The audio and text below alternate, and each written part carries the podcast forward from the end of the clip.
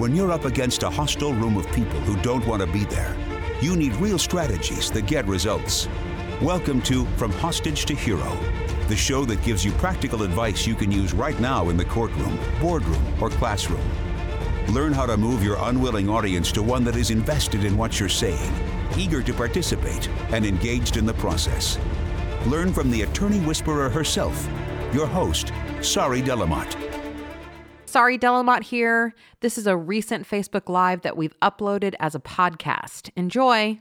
Well, hello everyone. Happy New Year. I'm so glad to be with you in this 2020. I'm just so excited to um, be starting this year. I love the fact that it's 2020, meaning clear vision um, all about vision this this year, and I hope that you are too. Uh, I wanted to thank everybody who has been uh, buying the book. The book is here, and if you don't have your copy yet, you can get it at FromHostageToHero.com or go straight to Trial Guides. And speaking of trial guides, we are asking those of you who have the book that you and have read it, if you would go to Trial Guides and give us a review, that would be so helpful. We've already got a lot of really lo- lovely reviews there but that would be so helpful. And if you listen to the From Hostage to Hero podcast, if you'd also give us a review there, that would be really helpful as well. Now, if you're new to the group, Here's how this group works from hostage to hero.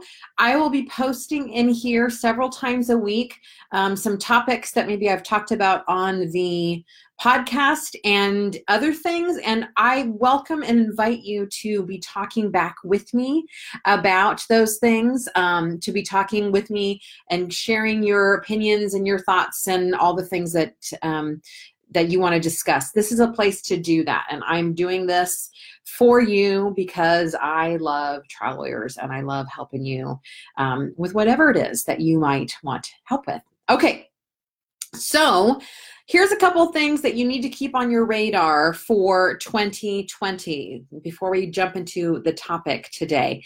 Um, the first one is that there are, we have five studios planned this year. And if you have not attended a studio, then a studio um, is where we take you through either dire or opening. It's four days and it's with five other attorneys, six attorneys total. So it's a small group. You get two mock juries and you get to bring in your case and run that case through. So it's really, really great practice. A lot of people use them not just to learn my methods for dire opening, but as a way to prepare for trial. The February voir dire class is sold out and has been since last year. The April um, group, hi Steve, um, is got a few seats left. We changed that to dire because it seemed like a lot of people wanted to be in the dire uh, one. So we've got some space left there. And then our uh, opening statement in July. Then we have a couple in the fall, September and November. You can check saridlm.com if you want more information on those. They sell out fast. So if you want to grab a seat, go to saridlm.com and grab one of those. Another thing you want to keep on your radar for 2020, again, before we jump into our topic today, is that I am available to work up your case one on one with you, but I only have, I think, five or six slots left for the entire year. So there are some five day trial consulting slots and there are some two day or three day trial consulting slots. If you come out to Portland for the week, and there is an option depending on which one you choose for me to come to you. That's not always possible. But if you come out to me uh, for the five days, you get to cover both dire and opening on your case, three mock juries the week.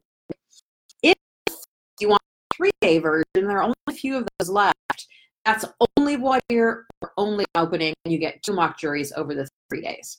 So do contact us if you want to work with me one on one. I only have a handful of those, three and five days available for the entire 2020. Uh, we are also going to be launching the membership that has the course for From Hostage Hero in it in the fall. We've delayed it to the fall. I apologize for that, but we wanted to give you the best experience possible. That will be a full video series that will go along with the book. There'll be live teaching, live coaching. There'll be trial workshops in there where you can bring in your case and talk about it. It's going to be fabulous that starts in September. If you're not on our uh, email list, go to From Hostage to Hero and add yourself so you know when that's going to be available. Hey, Kyle. All right. I guess the last thing is um, if you have questions, make sure you post them go ahead and say hi to me in the comments. That's always lovely to see who's here. And um, we're going to be creating a free course this month. So hopefully that'll come out in February sometime. So be on the lookout for the free course um, on nonverbal intelligence. We'll be talking about that a little bit more. Thank you, Kyle, for the like. Okay, so we're going to be talking today about how to help jurors write the ending to your client's story. So if you've been following me for a while, you know that I talk about how there are three stories, main stories that you tell at trial. If you have the book, you know that I talk about this. The first story is the defendant's story. So that's the first story that you tell in opening statement. And that is the story of the past. That is the story that says, here's what got us here today. The defendant, although we don't use the word defendant, did this wrong thing. And that's what gets the whole thing started in terms of how the how how we find ourselves in trial today. So that's the defendant's story and that gets told at the beginning of trial. You know, if you're following my method, I do a educate the jury section before we do the story and of course there's all kinds of things in terms of how to, you know, prep so you can tell a great story not within the framework of today's Facebook live, but the point is is that story happens first. The second story that you tell in the um, opening is the story of the plaintiff. So after you go through the educate the jury and you're telling the defendant's story about how they hurt the plaintiff, later in the opening you'll talk about the story of the present. So the defendant's story was the past, the plaintiff's story is the present story. What is the plaintiff left with today? What are they able to do or not do now? What is their day-to-day life? All right, so those are the first two stories. The story that I want to talk about today is what I call the juror's story. Now, I didn't call it that in the book, and I kind of want to like kill myself because I, I wish I'd put that in the book. I called it the second plaintiff story, but it really is the juror's story. And that story is really two stories. So let me explain what I mean by that. When you get to closing, you are going to tell the future story. So the defendant's story is the past, the plaintiff's story is the present, and this story that we're talking about today is the story of the future. Now, here's how this works. I was, I was working with my small group coach, uh, coaching group this morning. I was asking them, how many of you have ever had uh, those books when you were a kid, the Choose Your Own Adventure? So post in the comments if you've actually had that book because I, I just i loved those books when i was a kid. And for those of you who didn't have those books basically the gist is this. They are these books where you read a few pages and then it says okay you can go in the cave now or you can go in the boat. And then depending on which one you choose you read you turn to a different page and you read what happens if you chose to go into the cave or you read what happens if you choose to go on the boat. And there's different endings. This my friends is exactly the choice that you are offering the jurors in closing. You are saying this story began when the defendant did the thing. You know where the plaintiff is today, but we don't what we don't know is where the plaintiff will be in the future. And again, I'm not using the words plaintiff, so be careful. I'm not using the word plaintiffs in, in this. Oh, Jesse Wilson has joined. Now I'm going to get nervous because he is the storytelling master. If you've not been to tell the winning story with Jesse Wilson, get your ass over there because that dude is on fire when it comes to storytelling. Jesse, I love you. All right. So this third story, which is really two stories, is the part where the jurors get to decide what is this going to look like in the future. And, you know, I'm stealing this from Nick Rowley. Not exactly, but I know that he does this. He projects into the future because I think it's so important for you for three reasons. For three reasons. You must, in closing, clearly communicate in terms of storytelling three things. The first thing is what jurors have to decide. The second thing is who they're deciding for. And the third thing is how they're going to make that decision. And this is where I believe a lot of things go off the rails for you because you don't know how to clearly communicate those three things. And if you do know how to communicate those three things, boy, this is really how you seal the deal in closing. So, the first thing, let's go into, into those three things in depth. The first thing is what do they have to decide? Think jurors really understand what it is that they're having to decide. To most jurors, the decision that's put in front of them, especially in the way that you all are doing this, or in the way that they've come out of this, is that they have to decide for this team, team A or team B. It's who wins the argument. That is not what they have to decide here's what they have to decide Are they going to help or are they not? That is what they have to decide. And when you pose that question to them, will you help or will you choose not to help? That's a very different question than will you vote for me or will you vote for them? Because that is a popularity contest and we're so easily pulled into that because we think that's what it takes to win trial. It doesn't. Jurors want to do the right thing. Jurors want to make the right decision but they cannot make a decision if they don't understand what the hell it is they're trying to decide. What they're trying to decide is am i going to help or am i not? The rest is details. The rest is details of how much that help they're going to do, what that help looks like, what that help goes for. Those are all very important things. But is are they going to help? That's the first thing. That's the what. The how is who they're helping. I mean, this ties into the what, in that so often it gets framed as vote for me versus vote for them, right? When it's not about either one of you, it's about the plaintiff. You have to make it about your client that's who they're helping. And this is where it gets really sticky because jurors resent or resist wanting to help lawyers, as horrible as it is. And I so apologize for it. They don't want to help you in many cases. Sometimes they do when you've won them over, and that's great when that happens. But what they really want to do is help the client. And more importantly, what they want to do is help, help themselves. Hey, Jim. Thanks for joining. That's what you have to clearly communicate in closing as well in this story is not just that the question they have to answer is do they want to help, but who are they helping? Again, you have to remove yourself from the equation. So often I hear from you, whether it's dire or open air or whatever, I'm so nervous, I'm so this, I don't know, I don't know how to follow up, I don't know what, and I keep trying to say, this is not about you. It is never about you. Like in dire, if you get to the point where like thinking so much about you and you being in the spotlight, you're doing it wrong. and the same thing, and I know Jesse would agree with me, he's here today, that if the story is feeling like you is you're doing it wrong it's got to be about your client. Yes you step into your client's shoes. Yes you embody their experience. You do everything you can with all the storytelling techniques that you learn from jesse and from me and all the other people out there that are helping but it's not about you. And what you're not asking jurors to do is to find for you. You're not even asking them to give you a verdict. Sometimes we use that language and i i ask you to give us a verdict. No i ask you to help. Will you help or not? That's what we're here to do. We're asking you to do the right thing not a verdict not i mean that's the result right? That's not that's that's the name of this help. But the thing we're asking them to do is to help Will they be on the, the right side? Will they stand up and be heroes? By the way, I just started reading, and I, I on purpose didn't read Carl Bettinger's 12 um, Heroes, One Voice when I was writing my book because I didn't want any other voices in my head.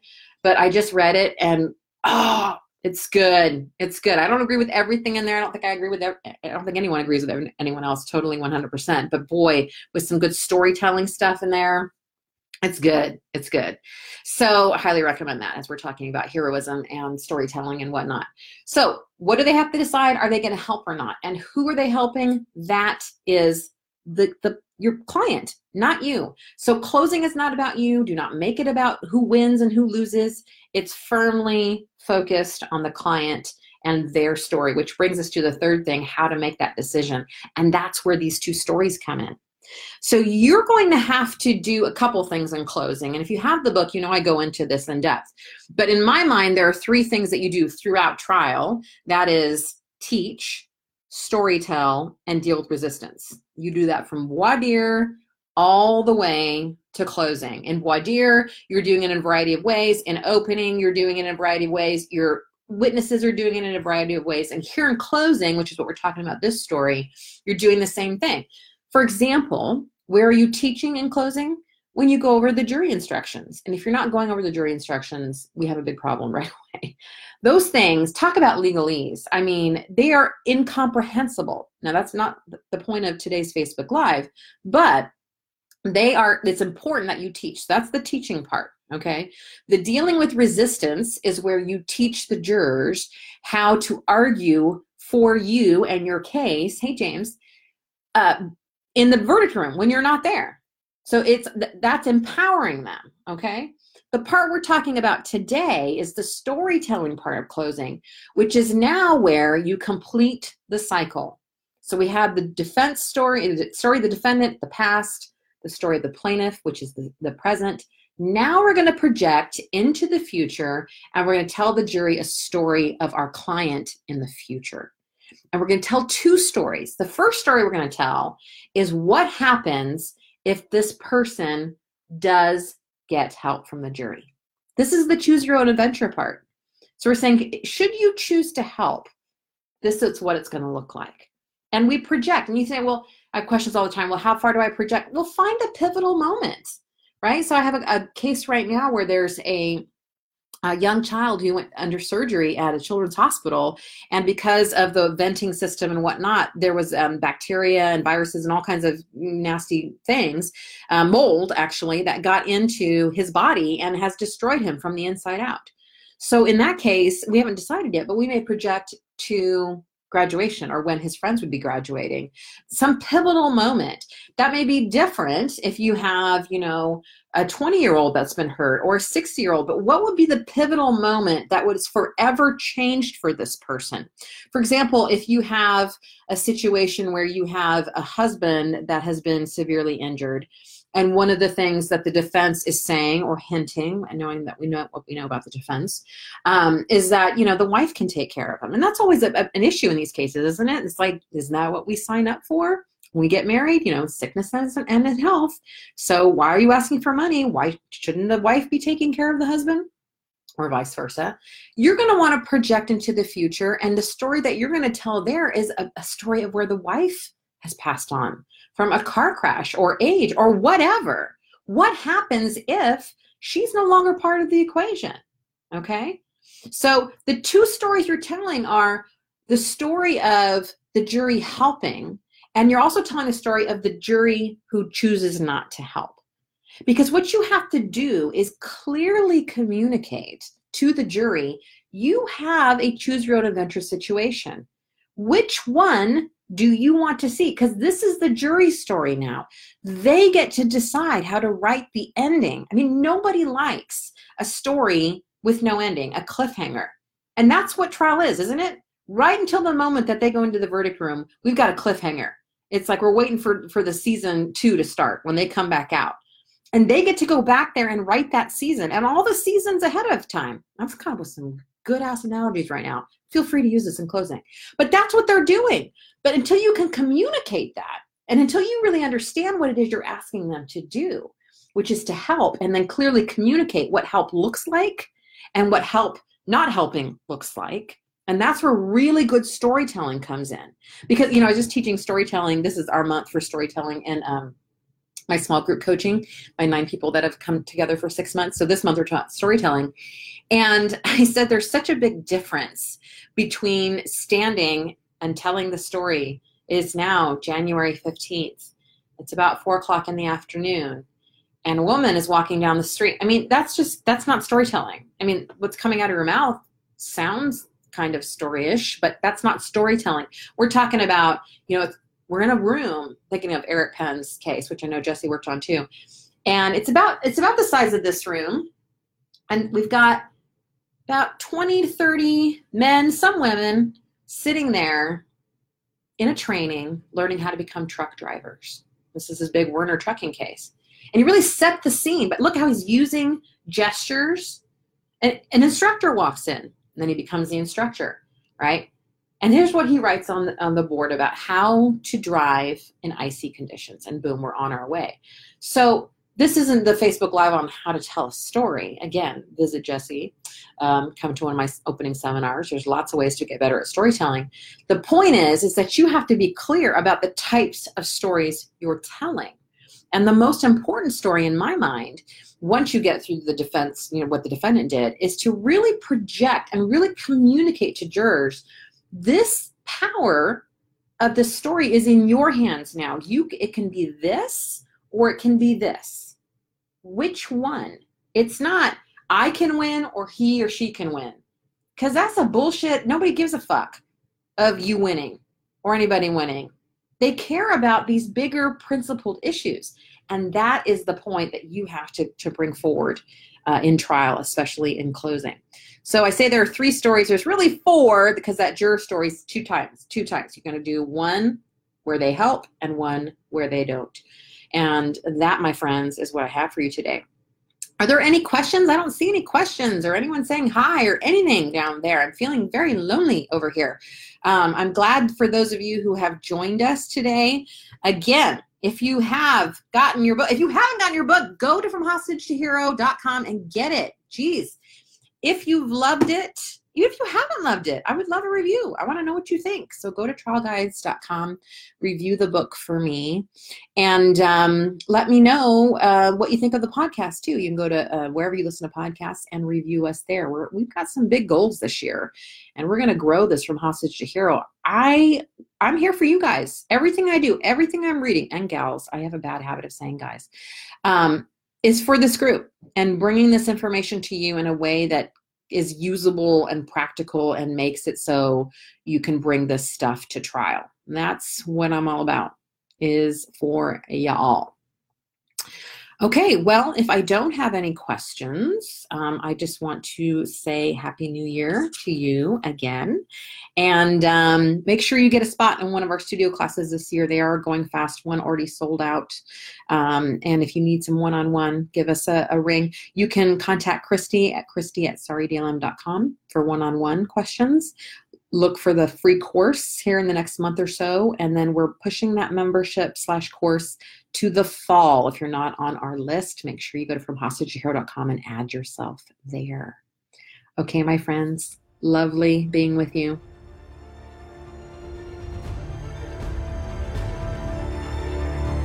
That's it for this episode of From Hostage to Hero.